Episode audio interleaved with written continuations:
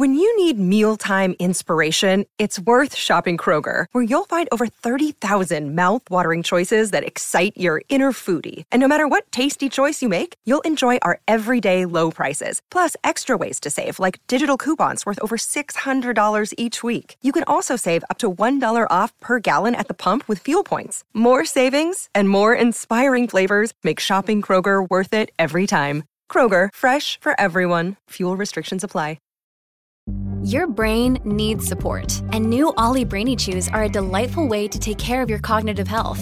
Made with scientifically backed ingredients like Thai ginger, L-theanine, and caffeine, Brainy Chews support healthy brain function and help you find your focus, stay chill, or get energized. Be kind to your mind and get these nootropic chews at olly.com. That's O-L-L-Y.com. These statements have not been evaluated by the Food and Drug Administration. This product is not intended to diagnose, treat, cure, or prevent any disease.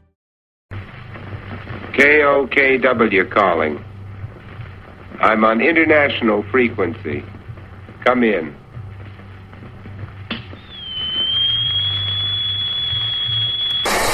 Knuckle up again. Make me want to dance.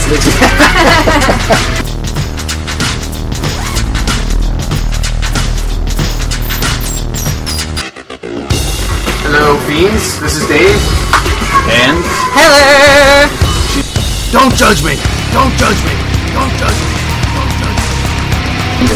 It's going to be called Pedal Whistle. Pedal Whistle.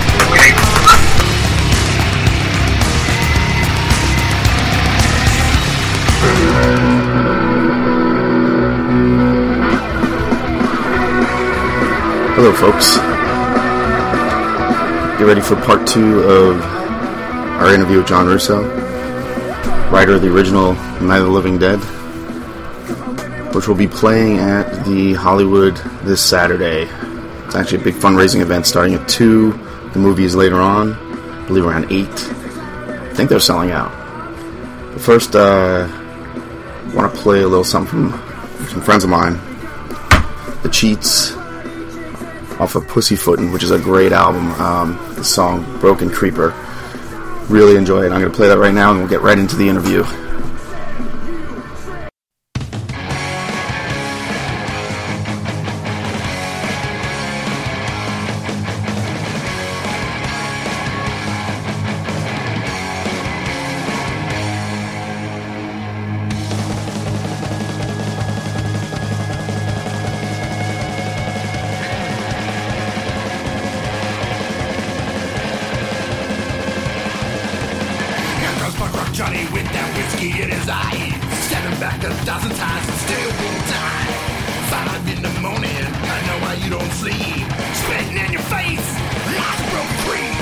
Same old scar,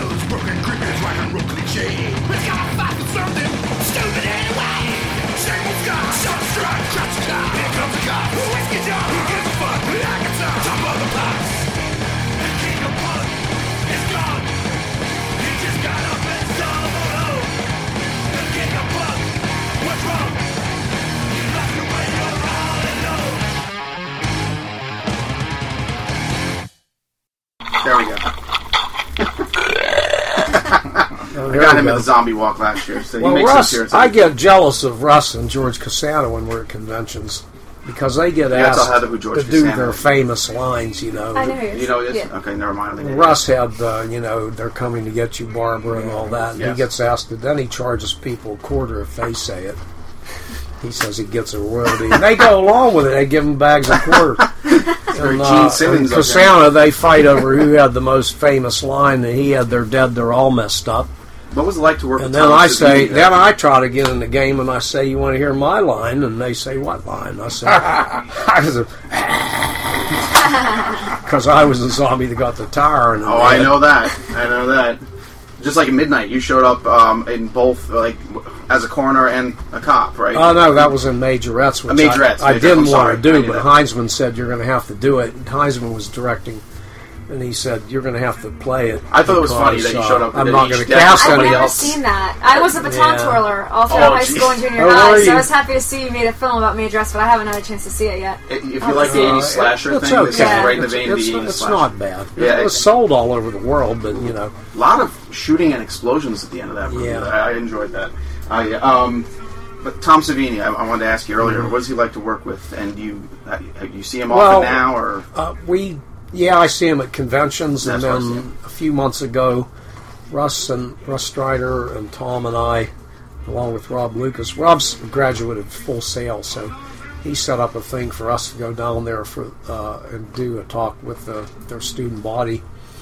And we thought for a while we were going to shoot midnight down there, but then oh we didn't. But uh, I would love to see that happen. they were honoring. They have a they have a Hall of Fame weekend, and they honor their successful graduates, and that's what the weekend was. And so we were at this big fancy. They do things, you know, grandiosely. Everything they do is done well. I don't mean that that is an exaggeration, really. Well, you know that um, Mr. Corby here was influenced by his dad. Who influenced you with your musical background? Where you, cause you Me? yeah. What are you talking about? Well, all your music you have in all your movies, and Oh, the you, movie. you sing now too. So. Well, I used to sing in an R and B group in college, but I never did anything with it after that, and I got a bug up my ass. And I just thought, well, my daughter hears me singing around the house and in the car, and I, since we're in the studio recording Chuck's album, Yeah, I'm said, gonna. if he could do it, I could do it. No, I didn't say that. I didn't. I know. I, I there's no it. I could do it better than There's no way I'm I going knew there was something there. There's no way I'm ever going to sing better than Chuck. That wasn't that wasn't in my mind. I just thought, well, let me try this. Let me just have uh, just, and I wanted to see what I would sound like. That's all. Oh, this uh, this song here is from this movie here, The Return of the Living Dead. Um, when I first met you at the Horror Film Festival in Pittsburgh, it- you remember that one? Um, you had the script for it there. I don't know if you were selling it or. Uh, Well, but yeah, I have. You, uh, I have sell. Uh, yeah, I That's one of my favorites. the, I love uh, that movie. The Dan O'Bannon version. yeah, yeah, I love that. Were Yeah. you were you happy with I that? had Happy nothing to do with the music or Yeah, you know, they, uh, yeah, I love the movie. I That was- thought Dan did a great job, and I wrote the novel based on his script. exactly. Yes. But I didn't work on the movie. Well, the, the, You know, we movie, had sold the property, so It's uh, but the movie itself. Dan was easy to work with as far as I worked with him on the, you know, novelizing his script, and he was a very nice guy. Although, It was a perfect. if you see More Brains, the, the great documentary on the whole thing called More Brains. Uh, I think that's on. Is that on Netflix? Because I, I think I Probably is. that. It's gotten great reviews, and uh, You need to watch this. You're taking that home. I'm I'm telling you. I mean, I showed we showed it to our filmmaking students because it's such a it's such a great documentary for you know about the movie business and what it takes to to have a successful movie. I'm in it a lot in the beginning because I was the only one that knew everything that le- leading up to the thing and some of the legal problems and all that. So. right. Uh, but I'm not saying that because of me. The whole cast and everybody involved did a great job in this documentary. I will definitely want to. I, I want to see that now. I've heard of it. Uh, Oh, yeah. you, yeah, you should. It's very entertaining. But now I want to ask you of all this, everything that. This is a question for both of you, really. What work are you most proud of right now? Whether it's one of your books, Well, writings, movie, music. I have the best book I've prob- done probably is The Awakening, which was the book, you know, the Heartstopper aka uh, Dark Craving, was based on that book. Can we still And, get that? uh, as far as movie, I, I still I had a great time working with Chuck and doing uh, well not just Chuck but everybody involved in uh, you know, the mobster and the soul singer. Uh, it was that's why I did it. It was a breath of fresh air after doing Night of the Living Abomination. and Chuck, what did you think? what do you think? I feel the same way. I'm most proud of the, of the movie and uh, some of the songs that we did in, in the movie. What is your favorite? Well, I know the ones you get asked to do all the time, like me and Mrs. Jones, and Curtain Falls has become his his calling card, It's a right? great Chuck? song. Great yeah, version that's of it. all. Yeah. That's- now, yeah, now, that. now everybody's doing it. Of Uh, course. Jimmy Beaumont and Skyliners end their show with it now. Bo Wagner, who does a Frank Sinatra impersonation thing, Uh-huh. he he do, he does it now. But we were the first to do it, and then because of Jack. And uh, Here you are again. And uh, I, I was just uh, I, I surprised uh, in the movie. I was I was I didn't really think I could uh, act, but I kind of did okay. I think If you can get on that stage and sing the way you do, I think you can definitely act. that's what Jimmy said. Jimmy, I don't know if you know Jimmy Beaumont, the Skyliners. Oh, I know the, did the, the name of the band from my dad, actually. Yeah. Yes. Oh, that's So, cool. yeah. wow. Well, that's It's like what- you're, when you're on that stage, every night, you're not you're a natural. I've been telling her she wants to be in a horror movie, but now she wants. She says she wants to get behind the camera more than in front. I want to do everything. You're right, yeah. I can't decide. What kind want of everything. what kind of uh, training have you had? Have you taken Um, film courses? I or took a couple production classes, yeah, Where? um, at Penn State. My degree is in like film and media studies. Most of my Oh. classes, honestly, were like film theory. So I learned a lot about cinematography, and that's kind of what I'm into. Just you know what you actually see on film, and I'm really into like experimental filmmaking. would uh, uh, I wonder, and I don't know much about like podcasts. Is this considered a podcast? Yes. Yeah. Okay, but like our students might like to, you know, for you to come out, both of you, and talk to them about podcasts and, and what, how you do it, and what what it's all about, and how you build only, it. I'll only go. She goes. Yeah. Yeah. She, see, she does. I, I can't do the, the. I'm not good in front of a camera or in front of people, but I'm willing to try. So just like you. exactly. That's what I want to say. I, uh, and, but they gave me the encouragement when everybody said, I like how they laughed at me. Are you saying He's like on that? stage. He's shy.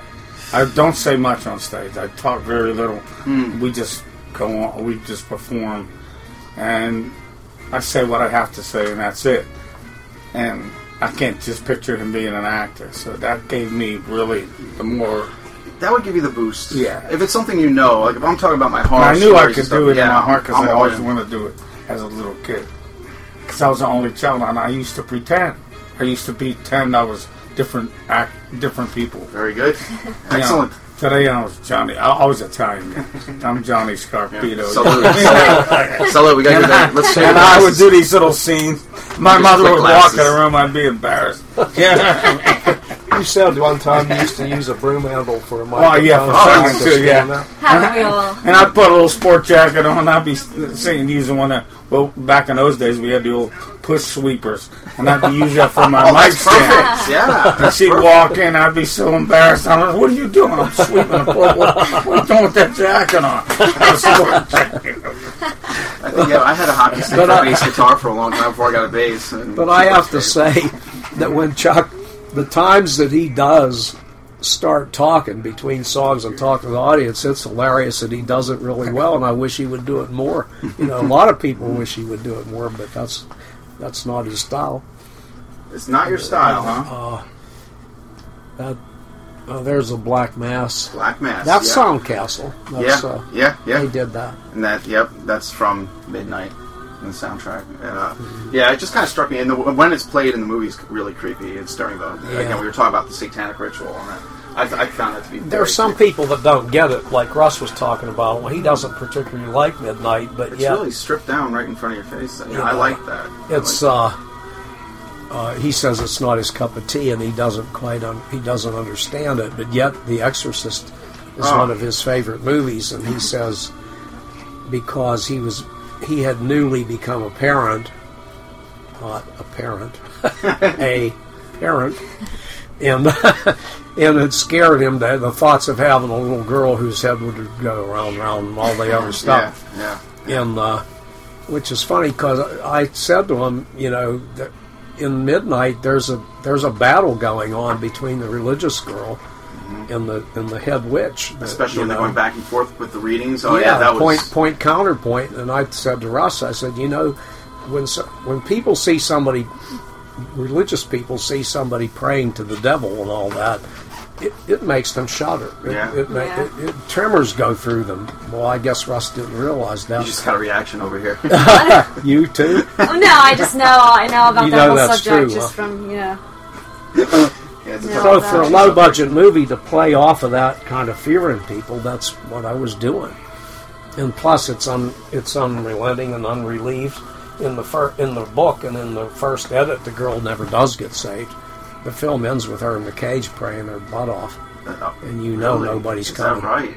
Ooh, that changes. Yeah, because the point was, I don't care if you pray to God or pray to the devil, nobody's going to help you but yourself, and that we're all down here alone, and it's up to us to make the kind of world that we're going to make. And the irony that her, her That's stepdad that's my the, that's my feeling. Whether anybody agrees with it or not, you know, I say we don't need a devil. We're bad enough on our own. Oh yeah, you got that Yeah. right. I just thought it was unusual too. The irony of her stepdad coming to save the day Mm-hmm. in midnight, and he was the one that started. Well, that's why she left home to begin with. But in the first edit, he he Nothing. he doesn't save her. He leaves. There are there are scenes that I had to take out. That you know he comes back and lies again to the mother because now he's off the hook. If she if he leaves her to die, he's not going to get told on. yeah, good point. But Sam Sherman, who, who's you know president of Independent International Pictures, Sam said we'll never get an R, so we got to you have to do a new ending. So I did the ending where the stepfather comes back, and and it works that way. It did work. I, it, I- it's not my original vision.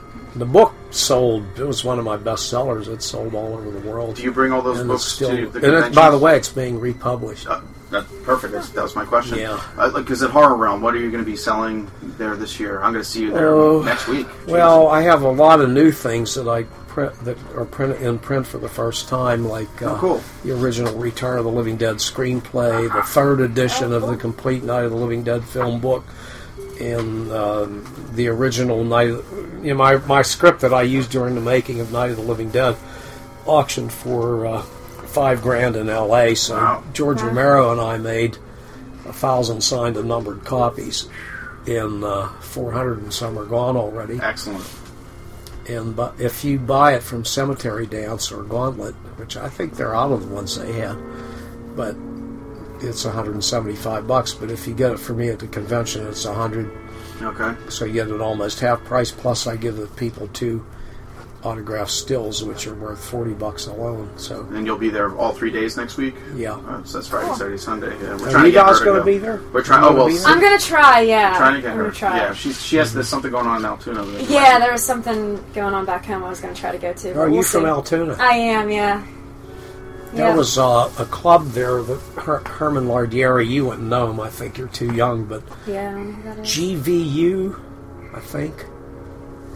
I, I, ca- I always forget the, the initials, but it's a place where Sinatra and other big stars used to play all the time. It was a huge place, and and the, you know Milton Berle and all these old time stars used to joke about Altoona. Yeah. And I the reason they did is because it was Toontown. it was a train stop in- Yeah. in the days when entertainers toured the country, and they all performed in Altoona. So uh, Herman was like a good friend of Sinatra's, and that's how I met all the people. They asked me to join that organization. Like, you I wonder what that. I'll have to think. I don't know what. We both have we both have family. in there's a. Do you know the police chief there? No. Uh, No. Well, Jason Luckily. Freeling. Yeah, is, luckily. there's a guy named Jason Freeling. He buys a lot of my stuff on eBay. Uh-huh. He comes to conventions, and his mother's the police chief in Altoona. okay. and uh, and she knew right away when I brought up Herman Lardieri in that place. She knew right away what it was, and it's not open anymore. He died a few years ago. Okay. But the the the, the pool table I don't know if this is good for your listeners. We, you know what? We're just sitting here listening care. to you. Yeah, so I like go for stories. it. but the pool ta- they had he had this ch- really big pool table there, and that's the table that Sinatra used to shoot craps on. So he gave it to Lou Grippo. Where, that's where my office was for a long time, office and studio at the, uh, above the Oyster House. oh, sure. So he gave it. He Herman gave this pool table to Lou Grippo to put in one of the oyster houses, and then I go there all the time. when he didn't want it anymore, he gave it to Ray Lane, who I worked with on majorettes and other things, Mm-hmm. and we had to get it into Ray Lane's basement, and it wouldn't fit. Everything fit except the slate top. It wouldn't Yeah, go slate, down the steps. It. Good luck with that. So, Yeah. it, uh, what we did, we arranged for somebody to take it, Ray's wife out to dinner, and while she was gone, a hole was sawed in the newly new flooring Oh, of the boy. kitchen, newly new with some kind of parquet tile, you know, whatever. Had to saw a hole in it, lower the slate down through the kitchen, and That's funny. and, and patch it back up before before Susan came from Did she back. ever find out? I don't. I don't know if he ever told her later. I don't remember, but that was Oh. pretty funny. When we took it apart, the dice were still in there. We thought maybe Sinatra used these dice. That's Well, Lou was one of the Yeah, he he was. Yeah, of the right. backers in our movie. Really? Oh, that's great. So, So, yeah, it all so- comes together. I like that. Yeah, Jack and Lou are very close. Now, you, And, and, and, and, and Chuck's friend Joe Tabasco. Should we mention Joe? Joe Tabasco, who uh, some people like to keep a low profile, but he he, he put the name. he put the uh, other half of the money up and for uh, the mobster and the soul singer. So anybody we know, we hit up for money. So we're going to ask you before we leave. yeah, why not? now, you're, you're teaching a course uh, um, on uh, movie making. I read something about that. What, what's what's with that right now? Can you tell us about Uh, that a little bit? Yeah. Uh, You, it's you and um, oh, Russ. when is it? we were all together, George Romero, Russ, Russ Streiner, and I, we did a film for uh, s- commercials and a documentary for uh, a broadcast school in Philadelphia. Oh, okay. And when we saw it, we said there ought, there needs to be a film school, but in those days you would have had to have millions of dollars for Panaflex cameras and all that kind of thing, Panavision, and you know how would you teach editing when you had to have a bunch of moviolas, and how would you just run any number of students through, you you know? And so we just never did it. But I kept the thing in mind, and I wrote three books on movie making Yep. which are considered Bibles of independent filmmaking. Right. Do you bring them with you to conventions now? You will see. I, I never bring them to conventions because they, they, they, they sold out, and I you know now we I figured they would be textbooks for my movie making course someday, and we do use them. Um, but the school had to Du Bois Business College had to uh, had to uh, get them scanned and reprinted. Okay. You know, so uh, that's a good song. Chuck, that's another- just, yeah, Chuck, Chuck is really stealing your stage job. right now. I don't know what happened That's okay. Uh, Yeah. he should. Now this was pretty amazing too. I, I, yeah, I couldn't believe this one. I, it just sounds like the original to me. so uh, I gotta ask now. There has to be something that you do. Are you watching The Walking Dead? Anything contemporary right now? No, I don't. you don't watch- I don't- know Greg Nicotero, and Yeah. uh, you know he's from Pittsburgh anyway. Another one. And I meet these guys at conventions, but again, I don't want to watch what they're doing. I want to do my. So know, there's more zombies I have about future. five different zombie scripts. that are all Okay. I didn't you think have get that to- one out of you. You have to watch about. Uh, That's great. you know, even plagiarism it suits. Even if you don't plagiarize somebody, somebody can accuse Oh, you yeah, of yeah. it. This way, I can truthfully say, I never saw your thing. I never read it. Leave me alone. Go away. Great minds think alike. You know. just leave it at that. So But, there are uh, more zombies in your future then. Well, hopefully. I mean, I have a zombie comedy, and uh, Yes. the guy, actually, the guys in Toronto that are doing the stage play, they feel like they're going to be able to raise five million bucks to do. Uh, they like two things: my Talk App a zombie script, which is a comedy, horror comedy. It's all Hell Week breaks loose in the frat house of the living dead. It's real campy and Sounds uh, like fun. and uh, unusual. and uh, and then I have one called Earthlings that they like. So they're just reading them now, just finished, and they think they can raise money in Toronto, and they have you know good tax credits there. So we'll see. A lot of st- mo- hundred things get talked about for every one thing that gets done in the movie business, and you just need to persist. Wow. Carton's falling. Yeah, is that you, kid? Unless, of course, you're going to sing for us. This is the story of every entertainer, how he feels at the end of the night. Well, do you have a song in your heart tonight, or you're not going not to sing for us today? We'll let you go this time, but Next time. next time, But the movie making program. yeah, Uh, yes. So, uh, I did, you know, I, I studied other people's stuff for years and what they're doing, and then I wrote the books and and and um, and I start. I did a seminar, three day seminar. Then I did a six week workshop, and then I developed that into a, a full blown program, which we started in Pittsburgh at WRS Motion Picture Lab. When they went out of business, we moved it to Du Bois Business College Right, in that's what Du. Bois, PA. And it's a really nice uh, business school. It's been in business a long time, but it, it's all modern now. And um, and they have 14 programs, and John Russo movie making is one of them. Uh, and we've been there six years. Every year, different classes have won prizes in the 48 hour film project. And they have usually against Heard that, right? Yeah. 30 some competitors, and we have the handicap that our students have to drive to Pittsburgh, get their category, and so on, drive back to Du Bois, start scripting, well, start scripting on the way, or at least beating ideas around, then shoot, and they still have to get back to Pittsburgh to make the deadline. Wow. And even with that handicap, they've, you know, I think the first time they won Best Costume, they did a medieval kind of story. And they won Best Cinematography the next year. Then they won, uh, they were runner up for Best Picture. Neat. And then, what did they win? I can't think. Uh, this time, uh, the regular class didn't win anything, but two of our recent graduates won for Best Special Effects.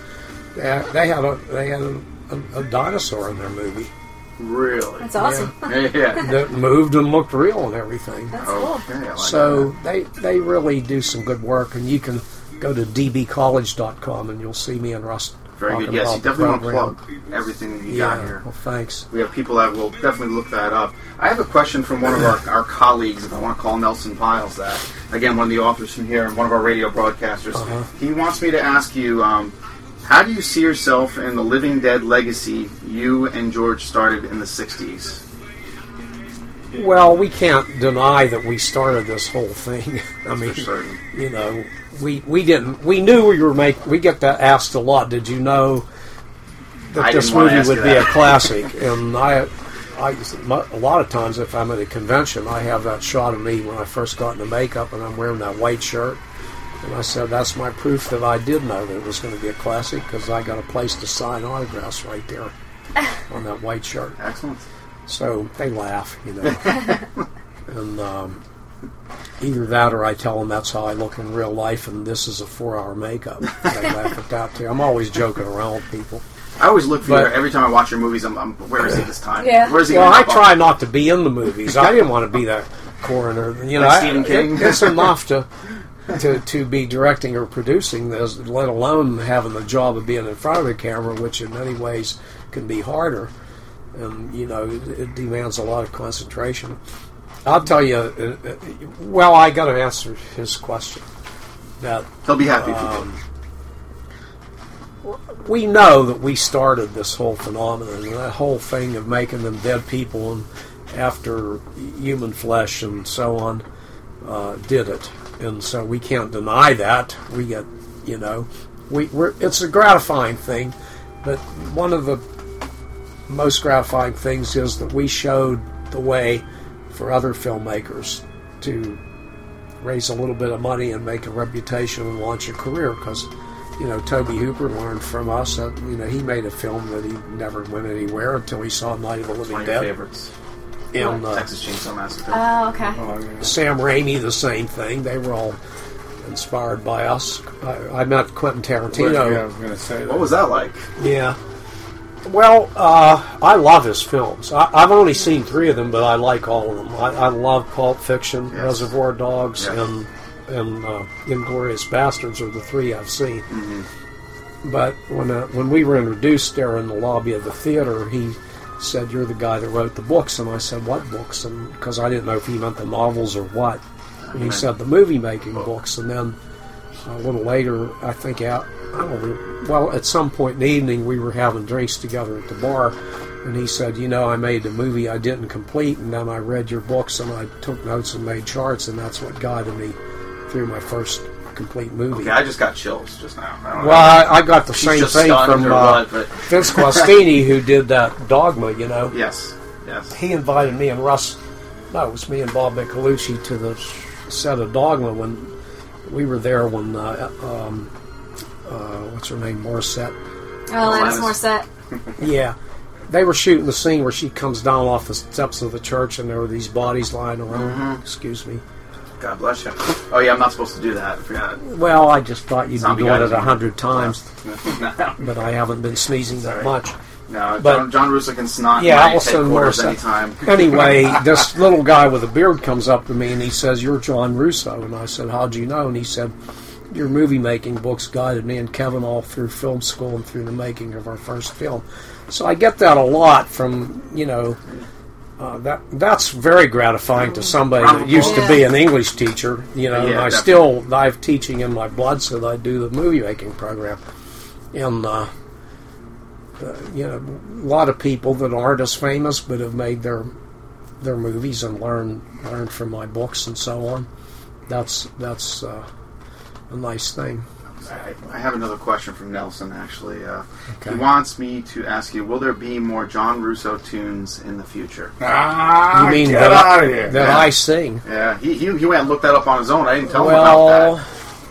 Nelson Piles on that. He's I something told else. you, Johnny. You oh, were get going out! to do that. Get out! He's kidding. No, No, I'm Good question, Nelson. I, no, I did it. I, I am going to do a few more things just to have it. You know, who knows how long I'll be able to do it because I'm not young.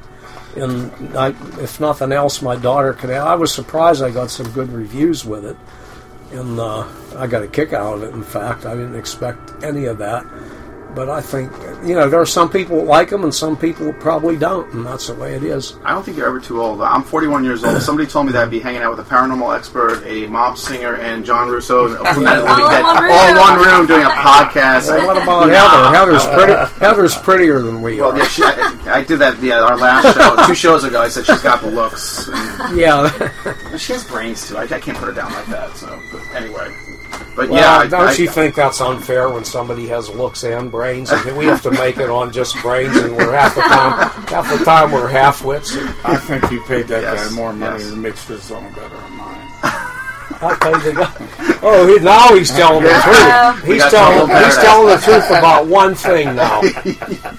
The mix on my songs is better than the mix Yeah. on his, and it's a crime No, shame. it's you. You're better than me. Oh, I- sure, I'm better than you. oh my god, that's funny. That's I. I wouldn't want anybody to think I'm trying to be better than Chuck Corby, but I'm just I just was. It does sound better. it's over. I quit. I'm out. It's a, Well, on that note, is No, anything else you guys I, will tell you, there there are some some of the songs of his that are mixed right. Nobody's going to beat the way he does "Curtain Falls," "Beyond the Sea." I, I'm blown away by the way he does "All the Way." I mean, Yes. you know, but the music's mixed too low, but his vocal is outstanding. And uh, That's you what know, I want. What song that- would you like in closing today? Paul playing its entirety, of course, after the show. Uh, What would you? Curtain calls? Is that what you want? Curtain when the curtain falls. Maybe we should hit people. Or you want with something different? that they don't hear a lot. What, you call it. He has the other. I don't know if he could beat The, the new one. I could He put anything off of this that you want. Yeah, pick one off of here. This one we haven't heard yet. So, Mrs. Jones. Miss Jo- yeah, we're gonna do that then. That's our most. All right. Well, in closing tonight, I'll play that for the, for our, our audience. Then That's actually the song, Me and Mrs. Jones. Oh man, I got to tell you this story. This will blow you away, whether you use it on the air or not. um, yeah. Huh, you will? You Yeah, we will. okay? Wait till you hear it. so, at Night of the Living Dead comes out, the movie's making a ton of money. It's getting famous right from the start. It's a smash hit all over the country. We're not getting paid, you know. Which part of it was the way things work because it takes nine months for the theaters to start settling with the distributor and even sending in any money. But we're we don't have two dimes to rub together, and this movie's all over the place. And Jefferson Airplane calls us, and they want us to come to Philadelphia to their concert. They send us tickets. They want to meet with us and do music for our next movie. None of us went. We didn't have any fucking money. Oh man. Oh man. Okay, then Oh, can't say that. On No, you can actually. That's the beauty. of We can do whatever we want. yeah, but you know what? Take it out. Take it out because of this. Because of the school. You know, they'll they, they get blown away with the F word. I just put. So, we mark but, it as. but um, but that's me. we mark it as explicit. We're fine. But- Say but, whatever uh, you want. That's so- the beauty of this. uh, along the way, we do this movie, The Booby Hatch, was a sex satire, another thing that would totally blow them away. And uh, uh, and Jim Campagno, who was a friend of mine and invested in the movie, said that he moved to Philadelphia, and he said there are a couple of musicians that live next door to me, and they want to do music for one of your movies. And you know, again, we're having a hard time raising money to do anything and but my wife and I did go to stay with Jim and his wife uh, one summer and just vacation a little bit in Philadelphia. And so uh, I met the musicians, and they uh, in their in their in their living room they sang and recorded uh, a half hour worth of original material, which I was thought was fabulous. And uh, Be able to witness that too. And uh. I bring I bring the tape back to uh, Pittsburgh, and Rudy Ricci, who was our partner at the time, he said the stuff was no good. I said, "Are you crazy?" I said, "I said this was not. If you're listening to this like studio stuff, forget it. They recorded it in their living room, but but it still had good." Acoustics and so on, but he, you know, he was the kind of guy that anything I ever did was wrong. You know, he, he- that's how he was going to I know a advance himself. So, um, guess who guys were? Daryl Hall and John Oates. They wrote me, Mr. Jones, Um, and sold it for five hundred dollars. They wrote me and So- Mrs. Jones. she's laughing at me right now. So, so, so Chuck. Yeah, I didn't know until one of the songs they sang that day was Well, me and. Mrs. Jones. That totally Daryl sang like a bird, man. Daryl, it was Um, so great, and that's such a unique song. And they sold That that, song, song- to Bear, uh, Gamble and Yeah. Huff for five hundred Well, I didn't learn that they that they sold it because they were broke. So they got no royalties out. I thought you said two hundred bucks, but Five. whatever it was, they sold that song out. The next time I hear it, it's him on stage at that same day that he sang with his father, and that's when I said, Unreal. "This guy is something special, man." You know, that's when I totally bought into Chuck Corby and his talent. We're, we're definitely and, gonna play and- that song. and that's was us wanting to do a movie. The Then guy you by the name of Billy Paul ended up doing that song. I don't know if you remember. Billy Paul. I don't know that name. But the guy who discovered him was Demond Wilson, who was on Sanford and Son. Remember him? Oh, of course. Yeah. He discovered Billy Paul in this little club singing "Me and Mrs. Jones," and he went on to. Incredible. Yeah. But but but Daryl and I sang met them. better. I met them Oh, both, Daryl. and, then- And- and Um, they were both great guys. There's a reason Heather. I, Yeah, she gets a the reason good. why I was laughing. She gets a good laugh at me every show. It comes Why? up every time. I just saw it. I saw Hall and Oates last week that- in Pittsburgh. They played. Oh. Yeah, yeah. I, I, I ended up Well, I A saw lot of people don't know that. Okay, here's wrote that another. song. Here's another uh, total. Uh, This is too much. I think Gold. What's the, what's the agency? Gold. Jimmy. Um, he, he's he's he's Dennis, Dennis um, the comedian Dennis. That's uh, Leary. Oh, No, Gold, no, no, uh, Dennis. Um, Oh, um, Dennis. Um, I don't, th- our friend's uh, nephew, Gold. Uh, Beezy's. yeah, yeah, yeah, yeah. Uh, Weinstein is his name, but it's not Weinstein. It's Gold, Gold something. Gold, I know who you're talking Anyway, about. these are the guys that discovered Jim Carrey, and I believe they they they represent All those guys. Hall and Oates. And whenever we did Saloonatics, which is you know the original title of Yes. that movie, oh Jimmy Miller, it's Gold Miller. Jimmy Gold Miller is Dennis Miller's brother. He's from Pittsburgh. He was helping me and Ray Lane raise money to do the Majorettes. And then I never heard about. We didn't get the money right then. We got it later. And I never heard from Jimmy Miller after that. I didn't know what became of him. Here, he's the one that discovered Jim Carrey. They're fabulously wealthy. They're one of the top agencies in Hollywood now. The people And that's Bill Miller. So I sent the Saloonatics package to them when we first made the movie. Never heard a word back, which that happens often. I don't Oh, care yeah, how well you. Yeah. I have people that I started their whole career that don't return my phone calls. Hmm. Once they make No it, you're like, to that. Me too. Forget- you know, I guess we all, we all have a little bit. Yeah, She's no have stranger to that. Me too. Yeah. Yeah, well, it's because we're nice people. We just do it our way. Hell with them. but So- a- anyway, I'm going to see you at Horror Realm. Um, anything else you want to plug? Get on here, get people to look at before they see you next week, or I don't know. What do you think? sell some stuff. What Maybe you you know it wouldn't be bad to get in a plug for the Imperios if we could, Mike is yours. because because Imperios the, Tony. D'Imperio, well, he graduated from the same high school I graduated from. He came to this country when he was 12 years old, and he had these fabulous restaurants One where Sinatra and all these places. other people used to go. Yeah. Where's the restaurant at? It's in Monroeville. Oh, okay. That's close to you. Imperios, but he was in a Johnette building for years, and you know, right on Route 22 there. Mm-hmm, sure. and it, it's like a five star restaurant. And if you ever want to come out there, Oh, I would when love Chuck's to. there, Yeah, you come know, on on me. The Come food, on. the food's please. great. It's a Yeah. very warm and intimate place. All and, right. uh, Well, I have your email address. I'd like to get yours before you leave, and uh, Okay. so we stay in but touch. you don't have email, do you? And, Unless yeah, you- but Walt. Well, yeah. son, I will figure Well, it you out. can always reach Chuck through through me. scary. Well, call my do you probation want officer. actually. Do you, You want are a to plug your comedian. email address on here? You don't want that out there. You're, uh, No, I don't just- because okay. I'll get all Good kinds enough. of Good enough. Yeah. Okay. Good. Yeah, I should. yeah, I should know better. yeah. But all right. Well, listen. This, this was a lot of fun and informative. My God. I, ho- we I have a- ho- well, I hope we did a good job. Incredible. Yeah, definitely. Too much. of- We you, Good stories. Yeah, like you blew our questions out of the water. I mean, we, we, were, we ran out of stuff. You just kept. Yeah, this was very Well, informative. The And um, trouble is, when you're around as long as I, you better have some stories. you know, you're going to have too That's many how we stories. did the movie. I knew you would. We'd you would. sit around Drinking. Drinking at the club and, and not tell them stories. I want That's how we got some lunatics. this rib fest you're talking about, or whatever cookout you have. I want to be there next time. Okay. Keep me in mind, please. I'd love to come I out. will. Again, Well, we had, we did a thing last summer, and I wanted to do it this year, but I've been traveling too much, and uh, I, I've hardly gotten in the pool.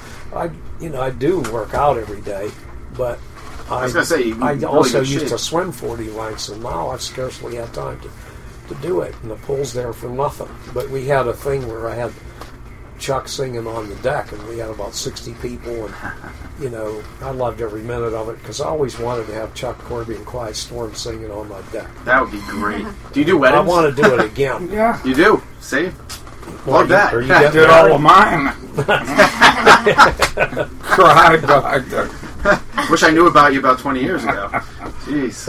All right. Well, John Russo, Chuck Corby, thank you for your time, and uh, Our pleasure. we, we want to have you back. We have something else you want to plug or send out or whatever. Well, that- that'd be experience. Well, I'm going to see you at Horror Realm, and we may, uh, we're doing a live podcast from there. We don't know if Miss Tanny's going to Yeah, be I there. or might not. be there. If she's know. there, you know, we'll, we'll send her over with a microphone. So Do you do Otherwise- any uh, video or what? uh, we, we we have thought in here. it. Yeah, we actually Yeah. we did film an episode in here not too long ago. You missed that one, but that's okay. We'll let that go. But yeah, we yeah we we are gonna.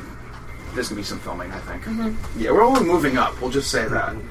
But in closing, um, thank you very much, and uh, we'll talk to you soon. It's been our pleasure. Thank All right. you. Oh, Thank you. and good night to you guys. Take care and have a safe God ride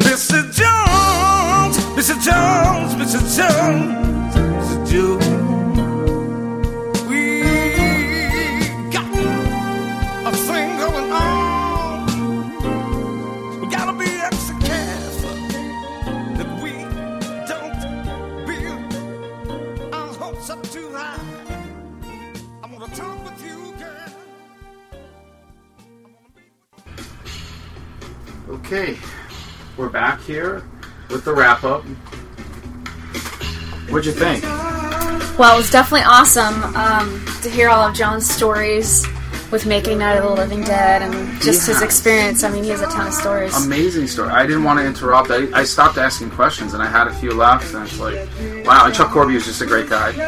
I mean, those guys been there, done that, and it shows. Yeah. And I mean, I, me and you just looked at each other a few times, like, and just kind of let it roll. It's like, you know what? This is their show right now, not ours. It's just crazy how big the whole zombie thing. I mean, it, especially I don't know if it's like that everywhere, I but so. here it's just the zombie. It's everywhere you go. Yeah. you see zombie stuff everywhere. I, I think it's worldwide now, but then we had the originator right here with us. Yeah, I mean, amazing. of course, there's Tom Savini and George Romero. Of course, you know those guys too were part of it.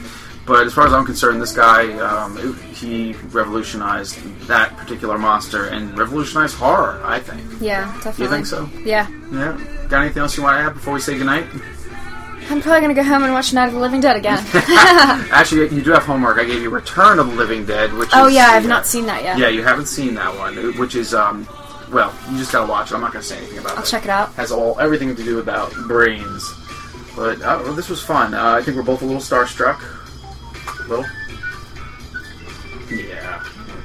That's funny. That's not what you said before. She just shrugged her shoulders. Mhm. Whatever. Okay. That's fine. Go ahead. Have your laugh.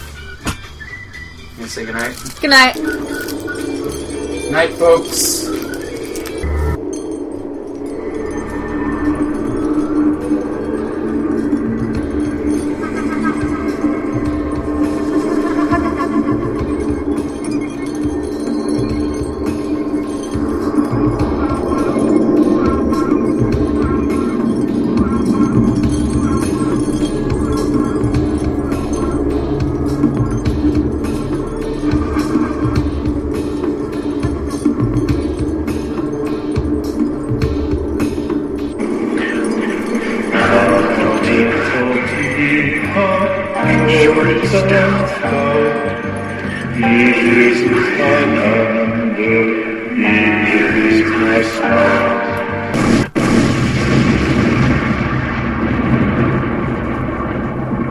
I have some loose jello, okay?